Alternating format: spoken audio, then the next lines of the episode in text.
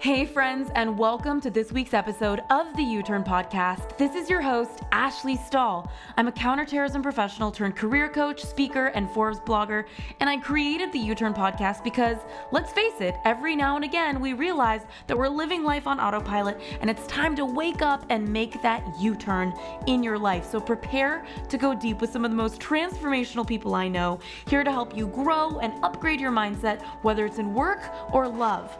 In the meantime, time, we've opened up access to three free e courses on youturnpodcast.com. So head on over there if you want to land a new job you love, find your purpose, or launch your dream business. All of these courses are totally free.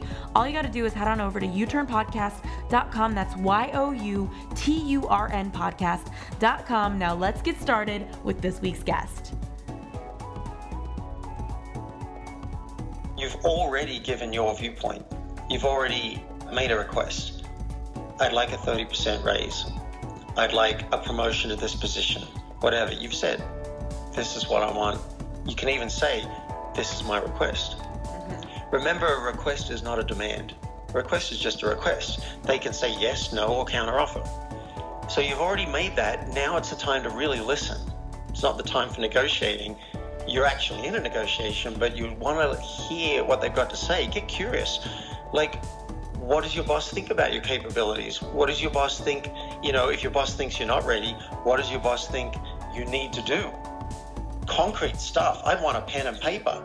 What do I need to achieve to prove that I am ready?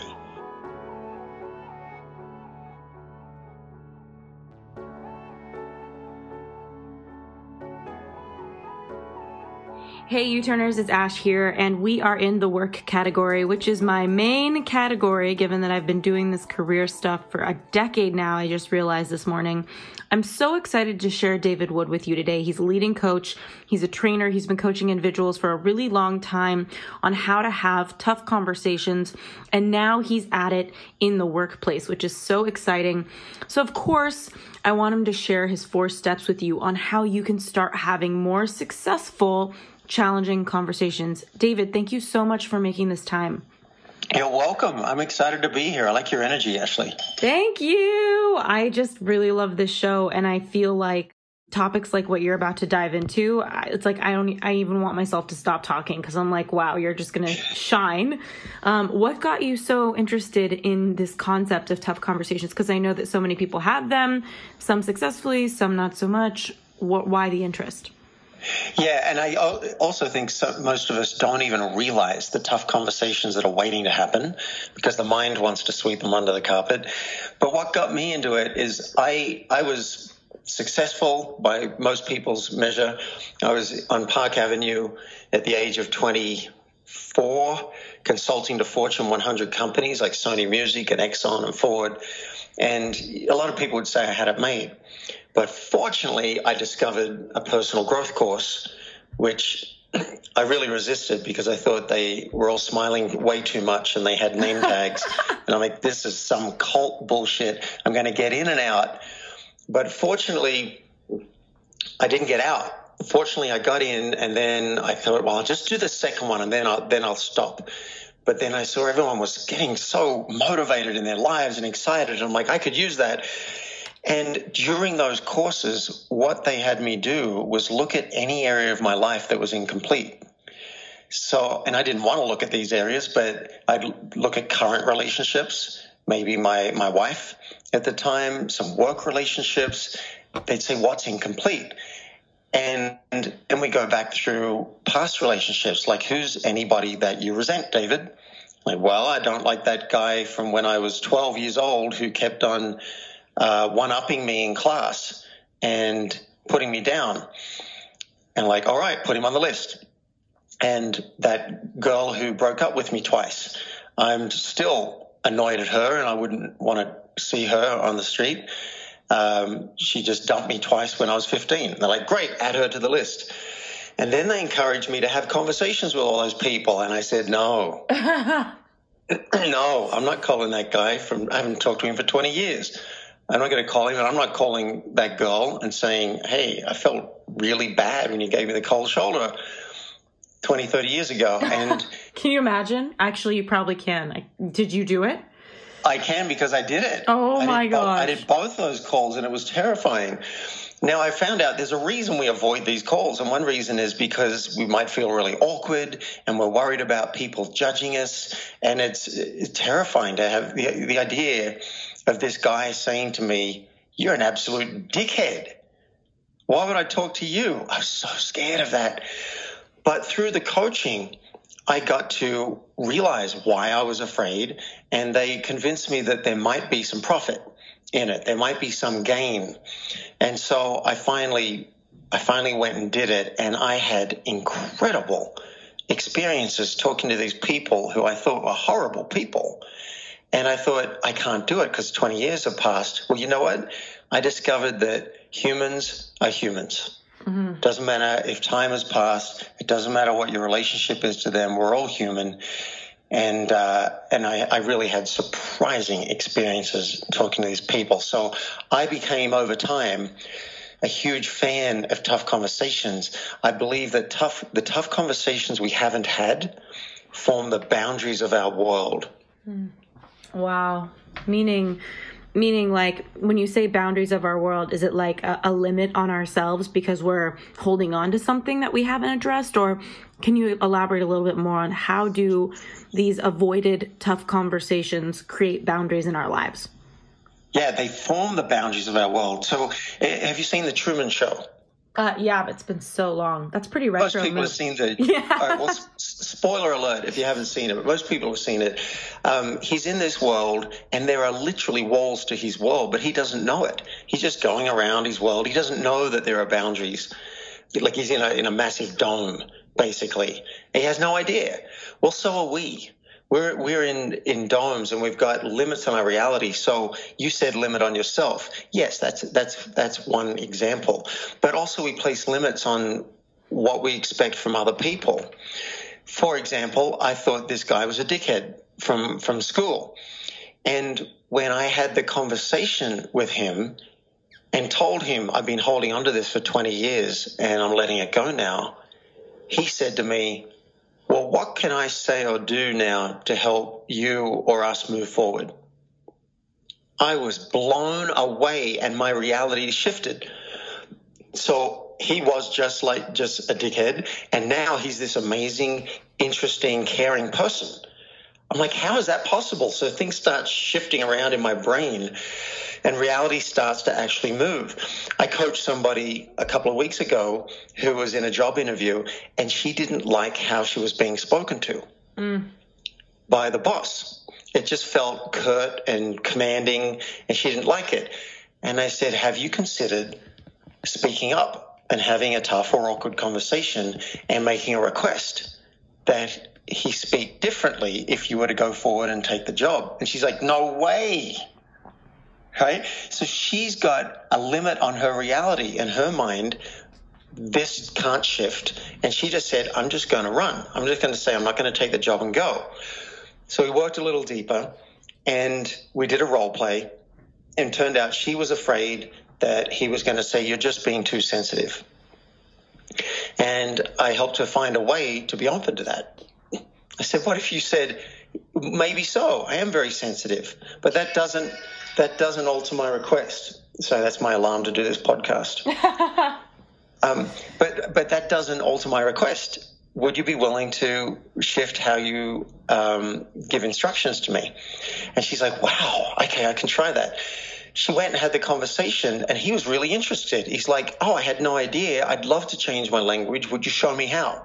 Well, the one question that's coming up, and I know you, there's a lot here, is some people have a CEO that is maybe a bit emotionally, like their CEO, their director, their vice president, whoever they're having the tough conversation with and their experience is that the person's unpredictable because i know that there's a lot of toxicity also in the workplace and um, one of the biggest challenges people have in preparing for that is sometimes not knowing if it's really going to affect their job or they're going to lose their job um, is there time where you think okay maybe you shouldn't have this tough conversation oh yes Yes, I, I, have a worksheet, and we can give give your listeners access to the worksheet and the four step blueprint on how to have the conversation. Wonderful. But the worksheet uh, one of the questions is, what are you risking?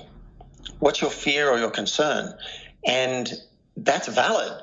Yeah. That's one of the reasons we haven't had these. Now, it might just be that you might feel awkward or they might call you a sissy or they, who knows what, it might be something that you're willing to face. But you might be willing, you might be risking losing your job. You might be risking a demotion or being put on the outside. You might, if you confess to your romantic partner that you cheated, you could be risking um, mm-hmm. them breaking up with you. Mm-hmm. If you confess to a crime, which I've done, if you confess to a crime, you could be risking prosecution and prison. So it's it's really important to work out what, in my mind, am I risking, and then equally important, what is the potential gain? Because the mind won't often present that to us. But you look at the gain, then you look at the risk and say, am I willing to speak up for self-expression and, and a possible great external result and take this risk of this consequence? And if you're not willing to risk losing your job to speak up, then maybe you don't have that conversation. Mm-hmm. If you're not willing to risk prison, then don't go and confess to somebody. I, I, I have my own point of view. I think that 99% of the time, to me, it's worth it mm. because I want to rock the boat and I want things to roll out the way they're supposed to and the way the universe wants them to.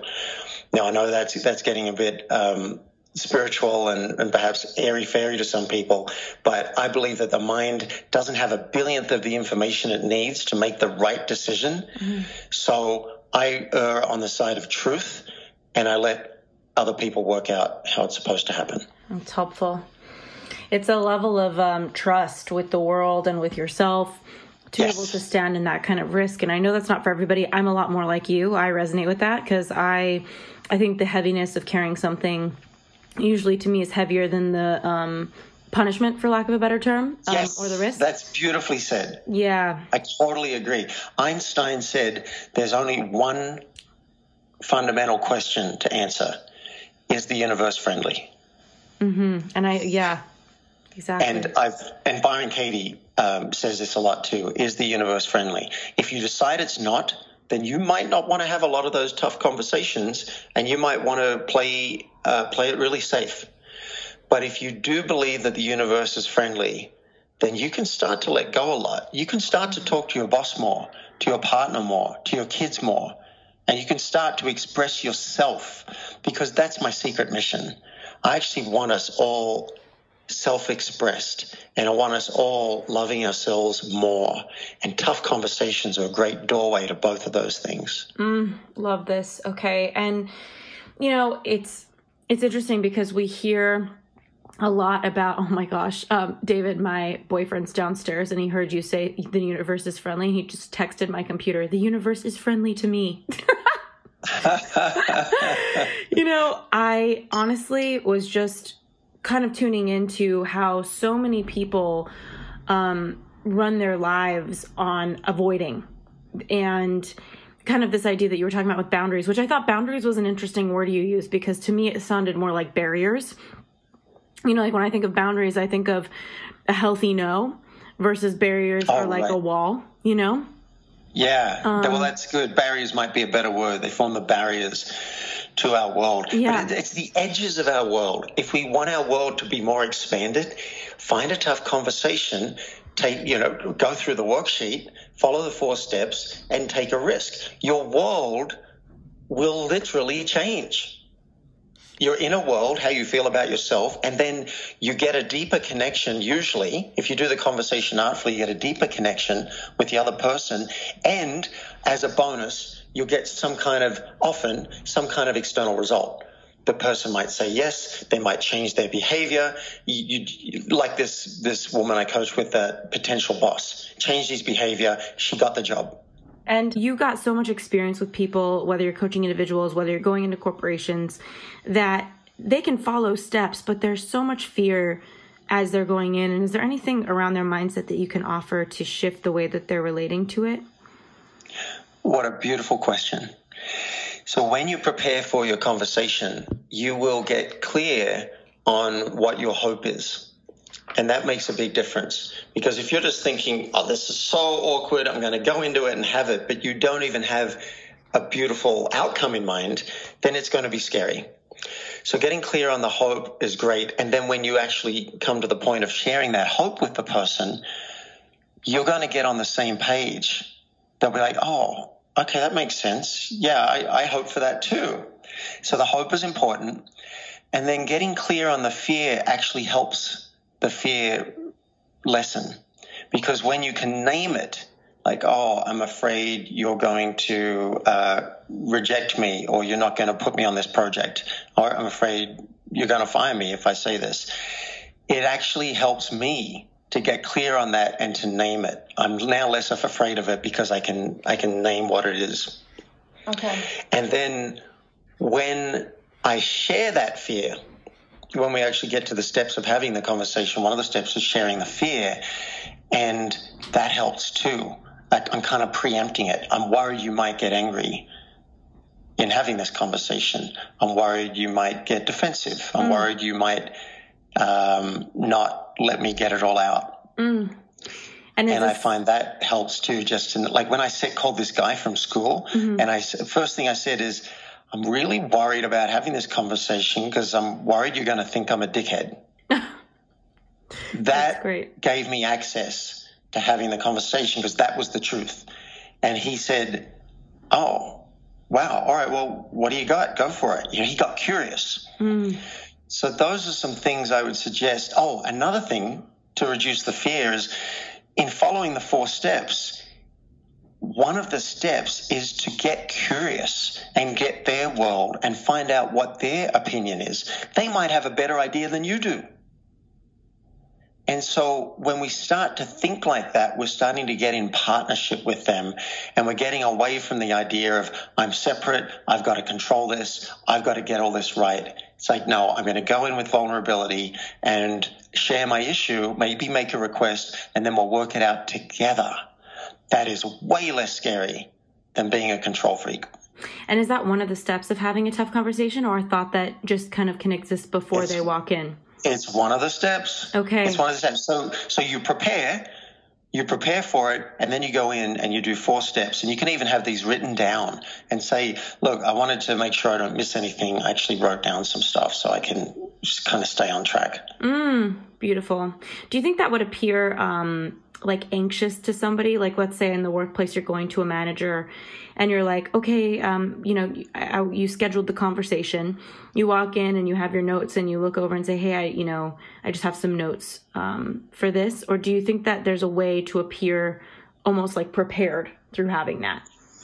I would say notice if you're trying to present a certain image. Like if you're anxious about it, one way is you can try and pretend that you're not. But I, I would say if you're anxious about it, how about letting them know? You know, this feels important to me and I feel a bit anxious about it. And I, and I wasn't sure I'd remember everything, so I wrote it down. Mm-hmm. This is vulnerability, mm. which I think, uh, I'm a much more a fan of vulnerability than rather pretending and going in and trying to have a tough conversation and pretending you've got it all together. No, part of the access to connecting with someone is being real. And if you're a little bit nervous about it or you're worried about some kind of outcome, you can actually usually share it. It hmm. depends on the, on the on the context. I don't always go up to someone and say, "Hey, I'm terrified." But if I if I'm speaking to an audience, that's a tough conversation. I've got 300 people in the audience.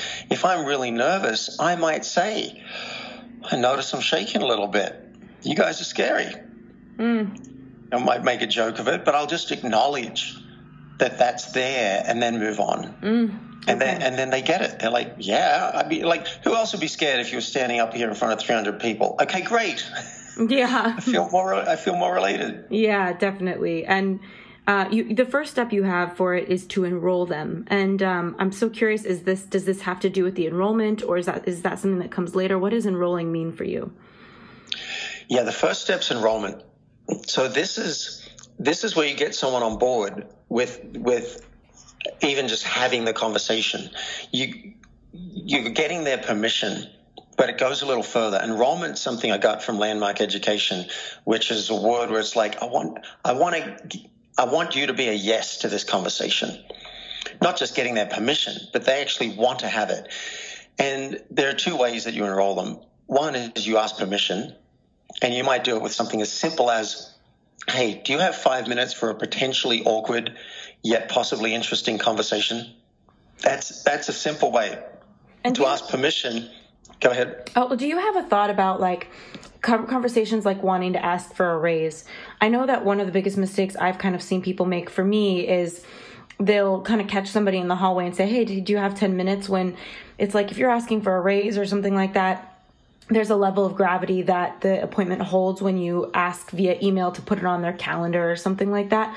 Like is there is there anything to how you ask for the meeting um, that sets the tone for it? Like I know that sometimes when you're walking past somebody there's like a casual tone versus you know, emailing and saying, "Hey, I have some things I want to set aside some time to talk to you about. What time is good for you?" kind of a thing. Uh, oh yeah, if if this is an awkward, potentially awkward conversation, and you're going to need ten to twenty to thirty minutes, I wouldn't do it at the water cooler. I might ask permission. I might try and enroll them at the water cooler and say, "Hey, do, do you have do you have fifteen minutes later today for a conversation? It's potentially awkward yet possibly interesting." Right? You can kind of pique their curiosity and let them know, like, you know, this could be a chargy topic. And so you don't have to have the conversation right then. You want to find a time that's going to work for them. And standing by the water cooler is not a good place because you're going to get interrupted. So I wouldn't want to talk about a pay rise or, you know, some sexual harassment issue standing in the corridor. Mm-hmm. So asking permission is the first is is one way to enroll someone, but also this is where you might also share your hope or intention. Hmm. So do you have do you have you know 15 minutes for potentially awkward yet possibly interesting conversation later today? My hope is that our team's going to function better as a result of this conversation. That's a wonderful way to invite somebody. Or, or, yeah, or my hope is I'll get something off my chest and just feel like I can really concentrate and enjoy my job better, or whatever it is. You might share your hope if if they don't look like they're an absolute yes to the call or to the to the meeting that this is a way of enrolling them. Here's my intention, and and this is why I think it could be good for for for me, us, or the team, or whoever it is. I love that. I love that. I've actually never heard a term um, like a phrase like that with so much intention. It's so powerful to let the person know because to me it would be really um, off-putting. I think if you said do you have time for a potentially awkward conversation? I can imagine somebody's nervous system being like no you know like i don't want to yeah. have that. So for you to say my hope is that there's this wonderful rainbow at the end of this path that we're on together yes. is wonderful exactly. So, yeah that's great. a real leadership move. Yeah yeah, and um, and then so enrolling somebody, just asking for their time and really being mindful about how you ask for their time, d- depending on the gravity of the issue. And then you talked about sharing if you're a concern a little bit earlier, just this idea of saying, you know, I'm worried you're going to think I look like a dickhead, or I'm worried that, and obviously that's, you know, for some conversations, I'm sure at work, you know, dickhead won't move work as well, but still, you know, like I'm worried that I'm going to. Can you give some examples of ways that people could share their fear at work? Because I think that some people have more intimidating people they work with, and, and it's not um, welcome for them to say, like, I'm scared of you. Do you know what I mean? Um, oh yeah, just, yeah, exactly. And it's not always appropriate. So yeah. I, I, call this an optional step. Step two being share a fear or concern. I, you know, with with a client, for example, I thought it felt it was time to raise client fees, and I had this hesitation and I'm like, why am I why am I hesitating? Why am I nervous about this conversation? And I realized one is I I realized I probably wasn't going to enjoy hearing a no. So that that was like seemed awkward to me. And the other thing I was concerned about is that he might say, you know, it's been really great for this year, but I, I think I'm just ready to stop and I, would lose him as a client. And I love coaching this guy. Now, I, I, decided not to share all of that. I just named it for myself and then I was empowered in going and have the conversation. But let's say, uh, let's say your boss is is is is got a strategy for the for the company, and you're thinking this is not the right strategy. I want to speak up and go against the grain.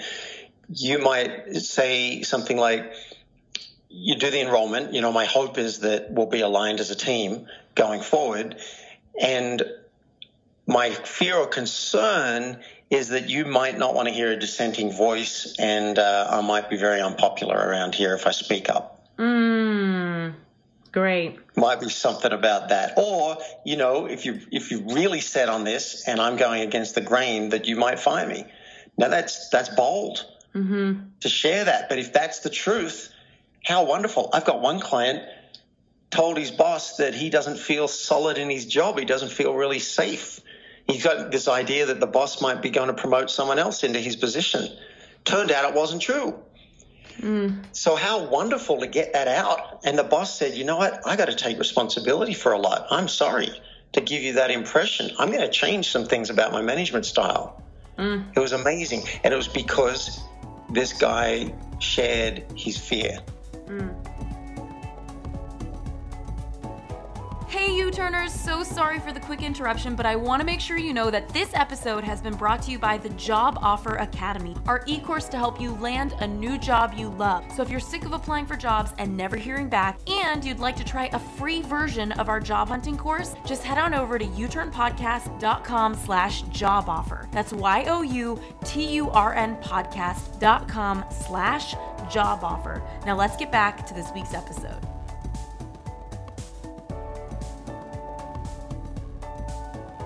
Now, you, did, did you have an example of a fear that someone might not share or might not be appropriate to share? You know, I think of the person who's at work right now and their boss is just very intimidating and it's a necessary conversation to ask for a raise. And they don't have Yeah. chemistry with that person. And, um, you know, because I think that's the case a lot of the time. And, and, and, and almost like this thought like somebody's going to leave their job if something doesn't change kind of a thing. Yeah. It's like yeah. how to come in and you know, it's like they're the last person you're going to say I'm scared of you because that makes them more scary sometimes versus less. Um, Uh, yeah, that's so that's a good one. So if you're scared, I I might not come right out and sh- and share the raw truth, like I'm scared of you. That would I think that would be a black belt move yeah. to say something something like. I, I feel intimidated by you. I've said that to a lot of people. I feel a bit intimidated around you. You know, if the boss is intimidating, they might understand and go, all right, I could get that. Or it might open up a great conversation if you're willing to go there. But if you don't want to say that, you might just share some of the consequences you're worried about. Like, I don't know, maybe you'll be upset with me if I say that. Or if I ask for a raise, um, I'm trying to think what else I'd be worried about. I might be worried about a no. I'm worried you'll say no and uh, that I might feel disappointed. Um, or I might just name those fears for myself when I write down in the preparation and then uh, and not say it and just and just stick with the other steps and roll them and then go on on with the uh, the other steps. It's an optional black belt move to share the fear or concern. Sometimes it can get you more connected to the person, but as long as you name it for yourself and you know what you're afraid of, then I think there's more power in that. Beautiful. Okay. And so let's say somebody's kind of enrolled them, they've gotten the time on the calendar or in the by the water cooler. I love how you talk about the water cooler. And Yeah. um, they share a fair concern, they're honest, and um, and then from there they share their issue or they make their request is your third step. So how That's does it right, that's how does it look? Yeah, let's take. You know what? Maybe we can even we could take a little example. We've been talking about like Sally, for example, who wants to get a raise and she's got a scary boss. You know, so she Yeah. maybe emails and says, "Hey, you know, um, would love to connect with you in the next week about something. Um, my hope is that it's going to make everything better for the team, or whatever. What would you suggest for Sally in this enrollment piece? Oh, so we're going back to step one? Yeah, I'm just gonna re- I'm gonna Okay. re- remind Yeah. everybody the steps, and then let's lead into this third one. So the enrollment would look like what? Yeah.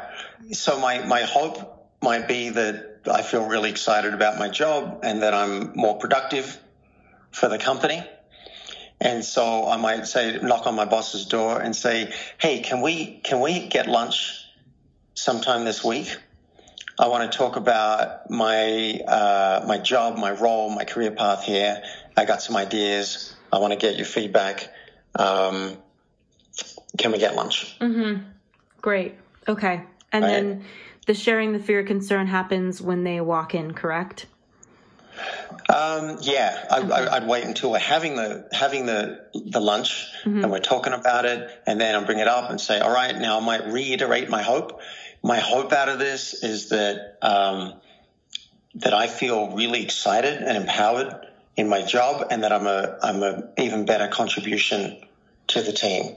And I'm a little nervous about it, so I just want to name that.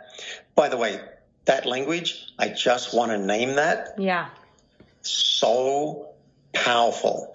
That's a black belt move because you're letting the person know what you're feeling. You're being relational, but you're also letting them know they don't have to do anything with it. They don't have to caretake it. They don't have to fix it. It's like, I just want to name that. Love that. My one of my closest friends do, do does that, and it completely disarms me every time. So this is wonderful. And so, you know, she walks in. She says uh, she says this. She wants to name it and then the third step we're on now, sharing your issue, making a request. So, how can well, she? Well, let's talk about the fear. Yeah.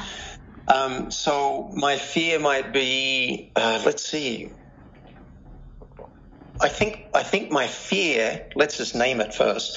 My fear might be that my boss isn't going to listen, or that my boss doesn't think I'm worth a promotion. That might be scary. That, just, that, that then I might not feel worthy and I might feel deflated. And I might, if, if this really isn't enough money for me, then that I might need to go and look for another job. Mm-hmm. Those might be my fears. Now, would I tell my boss all that? Let's see. I'm sitting with my boss.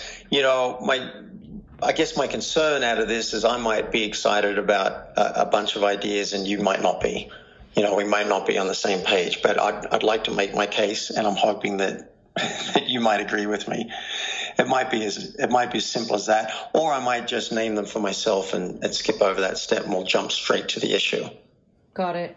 I mean, this is a trick. This is a tricky one. If I'm worried that my boss is is unpredictable, then my fear might be that um, that my boss might not let me get it all out you know, might not let, might not listen, might start jumping in and start with counterpoints and whatever. So I might say, my fear is, I'm, my concern, I might not say fear, my concern is that I might get jumbled in my thoughts and not, and not make a coherent argument. So I'd, I'd ask that you give me some space to get it out. Yeah. Uh, before you, before you respond. And you have your little piece of paper, ideally for this kind of conversation. I brought some notes if you don't mind, sort of thing. Yeah, and I and I want to make sure that I that I, I'm coherent, so I, I wrote down some notes so I don't forget anything. Wonderful. Yeah. Great. Yeah. Great. Then we got step three. Yes. So now it's like let's we got to get to it. We got to share what the issue is and include a request if we can. So so the issue might be, um, I want to talk to you about a promotion and a raise, mm-hmm. and um, I've got some I've got some thoughts and uh, I'm happy to make my case. And and I might throw in a black belt move here is instead of me just pitching, I might actually listen. Because, you know, who knows, maybe the boss is, is open or maybe not. So I might say, you know, I got some ideas. I'm happy to make a pitch, but I'm also wondering what you're thinking. You know, maybe you're already thinking that it's time for a raise and a promotion. Um, or you open to me just making my case. Uh huh. Mm-hmm. Might check out something like see where my boss is. You know, is the boss ready for a pitch? I don't want to do a pitch to someone that isn't ready for a pitch. Yeah. That's a terrible idea. Okay. And um, as far as making your request, so you know, let's say Sally's sitting there in the room and she's got her notes and she's shared that she's, you know, her concern is being jumbled and if, and she just appreciates their patience, letting her get her words out. Do you ever worry with that kind of vulnerability? Because I know that the professional world, you know, it's like, is there a lack of professionalism? Do you think? I, I don't have an answer because I think it depends on the context of the relationship. But could you do you think it could be misunderstood for somebody to share any vulnerability or any sort of lack of composure in this kind of conversation? Well, I think anything could be misunderstood. Yeah. That doesn't mean that doesn't mean we shouldn't go for it. Yeah, I, I, I used to work in counterterrorism at the Pentagon, so for me, I'm just picturing wow. these military leaders looking at me, and that would be a shitstorm if I was like, hey guys, I'm gonna be a little jumbled, they would eat me for breakfast. Like I. Well, you to, know what? Yeah. That's shifting. That's also shifting even in the military. Yeah. Now, there's um, Brene Brown in her book Dare to Lead gives an example of a lieutenant colonel, I think, who's in command of something huge for the Air Force, and there, there are examples now of people being vulnerable with their troops and saying things like, "Yeah, you know what? I feel like that too sometimes." Like they actually asked who has felt lonely in the past six months and then saying, I feel like that too sometimes, and I don't have an answer for you. Too many people are taking their lives, and I don't have an answer, but I commit to you to find an answer. Hmm. Thought you humans are humans everywhere, and we have this view of reality like my boss is not going to handle vulnerability. Hey, maybe yes, maybe no. You can take it too far if you're the, the CEO of a company and you go to all the shareholders and say, we're screwed. I have no idea how to save this company and we're losing money by the bucket load and, uh, and we're just totally screwed. Mm-hmm. That might be how you feel, but you may not go and share that with them. You go and share that with a close friend and get yourself together and then decide how vulnerable you're going to be. And so now, in this pay, pay rise example, Mhm. there's no. I don't think there's a need to, need for a lot of vulnerability. It could be just getting mainly to the issue. Hey, I feel like I've been contributing really well. I landed these last two clients. Um, I feel like my leadership and my management abilities have really improved, and that I'm contributing at a much higher level than I was a year ago. So I want to ask you for a raise. Beautiful. And so you Yeah. you sound so direct and clear with that. Um, do you recommend that, or how do you recommend somebody get clear? Because I know sometimes with these things, like people could just start going on and on and on. You know, like is the clarity part of this formula? Would you say? Yeah, and this is why you prepare. This is I have six questions I have people go through. You prepare for the conversation. It's going to put you in a much better position to just say what you want to say. Mm-hmm. I can't I can't guarantee it's not going to be a train wreck, but your chances of being train wreck are much lower if you prepare for it and then you'll you'll know what's true for you. This is this is what I want for you is that you get clear on what's true and you get to express it to this other person and then and we we haven't gotten to step 4 yet, but then you're going to get relational. Really relational and find out what their world is like and get curious instead of just dumping. This this woman who got the job, who I coached, she realized she said to me, David, I do tough conversations. I do tough monologues. Oh my gosh. I just I just dump my side of it and I run. And she, this was a this was groundbreaking to her. She's like, wow, I can make my request, I can share my side of it, and then listen, and then get curious and find out. You know, who knows? Maybe my boss has got a better idea. Maybe maybe a pay rise right now uh, is not the best move. Maybe there's another promotion that would give me more experience and much more uh, for my resume. And then six months from there, I could get uh, stock options and something else. Well, like who knows? We just want to get curious Mm-hmm. about the other person's world. Once we've shared our issue, make our request. I mean, you could, you know, thank them. Thanks for hearing me out. Now I want to know what you think. And by the way, this is a great negotiation tactic. This is a great enrollment move. Instead of just dumping your side, it's like, hey, boss, what do you think? Mm-hmm. What do you think about what I've done so far and what my capabilities for the for the for the company? Do you think that if I was paid thirty percent more, that that'd be a great deal for the company? Hmm. So throwing it back at. So is this kind of leading into the final step of getting kind of curious and This is the final step. Yep. Wonderful. Jump And- straight in. You want to get curious. Now, you know, even as I developed this technology and developed the steps, I I just kind of threw in at the end, like thank them for the whole thing, and then just you know see if they've got anything they want to say. But I've realized, no, this is a major final step. What what's it like for them to hear that? You know, what's it like for you to hear that that I want a thirty percent raise? Aren't you curious? Like, is your boss thinking, great, I'm glad you finally asked? Or, oh my God, we don't have the budget for that? like get curious about their world. And that, that starts to get exciting to me. And, and we're not just coming from the tough monologue position. This is actually now a tough conversation and you're getting relational with your boss. Whether or not you get the raise that you wanted, you're being relational with another human. And I, mm-hmm. and I believe nine times out of 10, it's going to help your connection.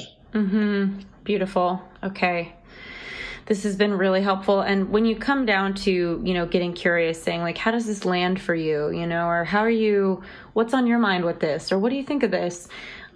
You kind of also offer negotiation. Is is this a place where you can let the other person speak and then weigh in and have a negotiation on the spot? Like, how do you navigate this art of negotiating after you've put all of this out there and gotten curious? Well, what comes up, what I, what comes up for me when I hear that is err on the side of listening. Yeah, great. Versus negotiating. You've already given your viewpoint. You've already uh, made a request. I'd like a 30% raise. I'd like a promotion to this position. Whatever you've said, this is this is what I want. You can even say, "This is my request." Mm-hmm. Remember, a request is not a demand. A request is just a request. They can say yes, no, or counteroffer. So you've already made that. Now it's the time to really listen. It's not the time for negotiating. You're actually in a negotiation, but you want to hear what they've got to say. Get curious. Like, what does your boss think about your capabilities? What does your boss think? You know, if your boss thinks you're not ready, what does your boss think uh, you need to do? Mm. Concrete stuff. I'd want a pen and paper. What do you? What do I need to achieve to prove mm. that I am am ready. If you don't have the authority for it, who does have the authority? Like, I'd like to really understand what my boss is thinking. And if my boss just says, "I'm so glad you spoke up. It's about time. I've been waiting for it," thirty percent might be a bit much, but uh, I'll I'll talk to HR and see what we can do. Great, you're done. Yeah, beautiful. You're great. It's done. See what you can do. And if I, if we're doing, I'm doing a role play with myself here, but if someone just said, I don't know if we can do 30%, but I'll see what we can do. Say, Anna, I'd like to know what would I, what would I need to do to be worth 30%? I'd like to have that conversation. Mm-hmm. You That's know, tell me the targets. Put it into a bonus if you want. If I hit the targets, then I, you know, 20% goes into salary and I get another, another 10% added onto my bonus if I hit certain targets. I'd at least like to have the conversation now, I just realized when I just said that, I'd at least like to have the conversation. I'm demonstrating one of the important points is I'm letting go of attachment. I'm not attached to the result. I'm committed. And you can hear I'm going for it. And I'm not going to just slink away. But I at least want to have the conversation. Maybe I don't get the result. And, and that's okay too, but I'm going for it. Beautiful. A, that might be a conversation for another podcast about commitment mm-hmm. versus attachment and control. I have to have it versus I have to have my say. Mm. This is so wonderful. Well, this has been enlightening. I'm sure a lot of people took notes, and I, I, I just want to remind them. You mentioned your worksheet earlier. Where can they find this? Is there a link or on your website? Talk to us. Yeah, great. You guys can download it for free. There's the worksheet and the four step blueprint on how to have that tough conversation. Go to playforreal.life. Perfect. That's it's spelled F O R, playforreal.life, and you can download it right there. Wonderful. And um, and then is there any other place that everybody can find you, follow you on social media, stuff like that? Thank you. Well, at the same website, at playforreal.life, you can subscribe to my podcast, Tough Conversations with David Wood. Love to have you join me as well as Ashley. And um, if you're involved in the workplace and you'd like your culture transformed and you'd like more people having tough conversations, then check out my just in time tough conversations coaching for teams and companies. I'm on a mission to transform cultures everywhere and have us doing more talking and less resenting. Oh, wonderful. Thank you so much again for being on the show. This has been really enlightening. My pleasure, Ashley. Glad to cyber meet you.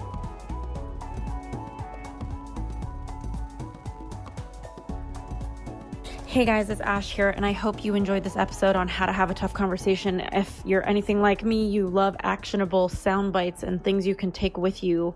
Um, and I know that David really gave a lot of that, and I love that he did that for you. So, really excited for you to use some of this. Um, I loved his tip about naming when you're uncomfortable. And I think just using that with tact and being aware sometimes some environments don't call for that kind of honesty, but also just to tune in and ask yourself, is this going to help my conversation to name a fear I have or to name a discomfort I have. I was actually reading some research from Harvard Business Review about difficult conversations, and um, nearly 66% of respondents told Harvard Business Review that they're likely to go out of their way with a tough conversation to make the other person feel comfortable. And according to the research, this is actually indicative of having a more successful resolution. So the invitation there, I think, is to scan your body before you're having a tough conversation and check into where you might be feeling feeling combative because you know i get really heated for for example as an artist about things that i've created in the world and tough conversations relating to those. For example, my book. My publisher didn't like the title You Turn. I loved it. I felt super like David and Goliath, like the small little business owner that is an artist up against big business and people in suits who want to change her vision. And it was so challenging to go to these conversations with collaborative energy. Um, and I think that it's powerful to have boundaries. Uh, but I also think going in with an intention, really getting clear of what do you really want out of the conversation and how can you remove um, any sort of stickiness and, and disconnect from your energy so that you could go in with collaborative energy because people who are combative will meet you with combative energy. Um, it's just the, the way it goes. You know, if you're feeling combative, people are going to respond with that. Uh, it's just law of attraction basics. And um, I was reading the research that 58% of respondents feel that negotiating a raise is the most stressful conversation, the most uncomfortable conversation they can have. I think David gave great information on that. And 66% of female respondents um, were said to be more uncomfortable, meaning that, you know, surprise, surprise, women are more uncomfortable talking about money than men are still. And I think that one thing you could do for this mission of, of women's empowerment is to be um, outside of that statistic, to really fight that, join me in fighting that statistic and being more fearless in going into work, setting your intention, you know, doing a scan of your energy and feeling really positive before you walk in and get ready to use these tools that David offered you to have that conversation. Um, and, and I think that it's also really important to um, tune into your relationship with your supervisor. Um, most people, by the way, a majority, 85% said that they are likely to prepare for a tough conversation. So I think it's so important that you really determine what you want to get out of the conversation. Do your homework on your worth. You're worth more than a number, but if you're negotiating for a raise, start to pay attention for what is the market paying for the level of responsibility you're doing. Um, start to notice what fears are coming up for you so that you don't let those run the show when you're having a conversation. And really come at that with the intention come into the conversation um, with the energy of this being two people on the same team working together to solve a problem. So, really, really powerful statistics. Um, really diffuse your emotional charge before you walk into the door, or it's going to show up in the conversation. Cannot wait to hear what you do with these tough conversations. Um, and I just want to let you know that if you decide, you're going to do it. I admire you. Um, I, I honor you. And I think that it is just so profound when you have that moment in the workforce, especially where you say, I am avoiding a tough conversation, and instead of of avoiding it, I'm going to start having it. Um, you know, and just so you know some things about the workforce, 72% of people keep quiet when other people are not pulling their weight at work. So 72% are so afraid of having that tough conversation that they're willing to, willing to pick up other people's slack. And usually that means going to, going home later, being with your loved ones later because you're picking up other people's slack because you don't want to have a tough conversation you know, 55% of people keep quiet when there's confusion about decision rights. So maybe you don't know if you're supposed to weigh in on something and you're in that 55% of people who just keep quiet. Um, 57% of people keep quiet um, when others resist change. They don't step up and say, hey, this is the new change now. We need to do this. Um, there's just so many statistics. 68% um, of people who keep quiet when others disrespect someone. Um, it is time for us to have those tough conversations, to set boundaries. Um, and there's even statistics indicating that the average cost of a failed conversation is $7,500. So, how can you avoid paying the cost of silence? You can create safety. You can um, check your energy. You can have a better intention. These are just some of the things you can do to have a better tough conversation. I am so grateful you listen to this. I am sure you know somebody who's about to step into a tough conversation. And I would just ask you from the bottom of my heart, please text them this episode on You Turn Podcast. Please share it. It means the world to me to get it out there. And I know a lot of people need the support and having those tough conversations and standing in their power.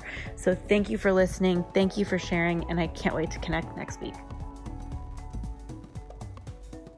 Thanks again for tuning into this week's episode of the You Turn Podcast. We keep really detailed show notes at youturnpodcast.com. So if our guest mentioned a book or a resource that you're interested in, you'll be able to find that there. In the meantime, if you were inspired by this episode, if it made an impact in your life, we would be so grateful if you subscribed and posted a review for us on iTunes. Rumor has it on the street, the more reviews we get, the more subscribes we get, the more we can grow and get our impact out there in the world. In the meantime, I'd love to hear from you at Ashley Stahl on Instagram. I'm so grateful for connecting, and I look forward to next week's episode.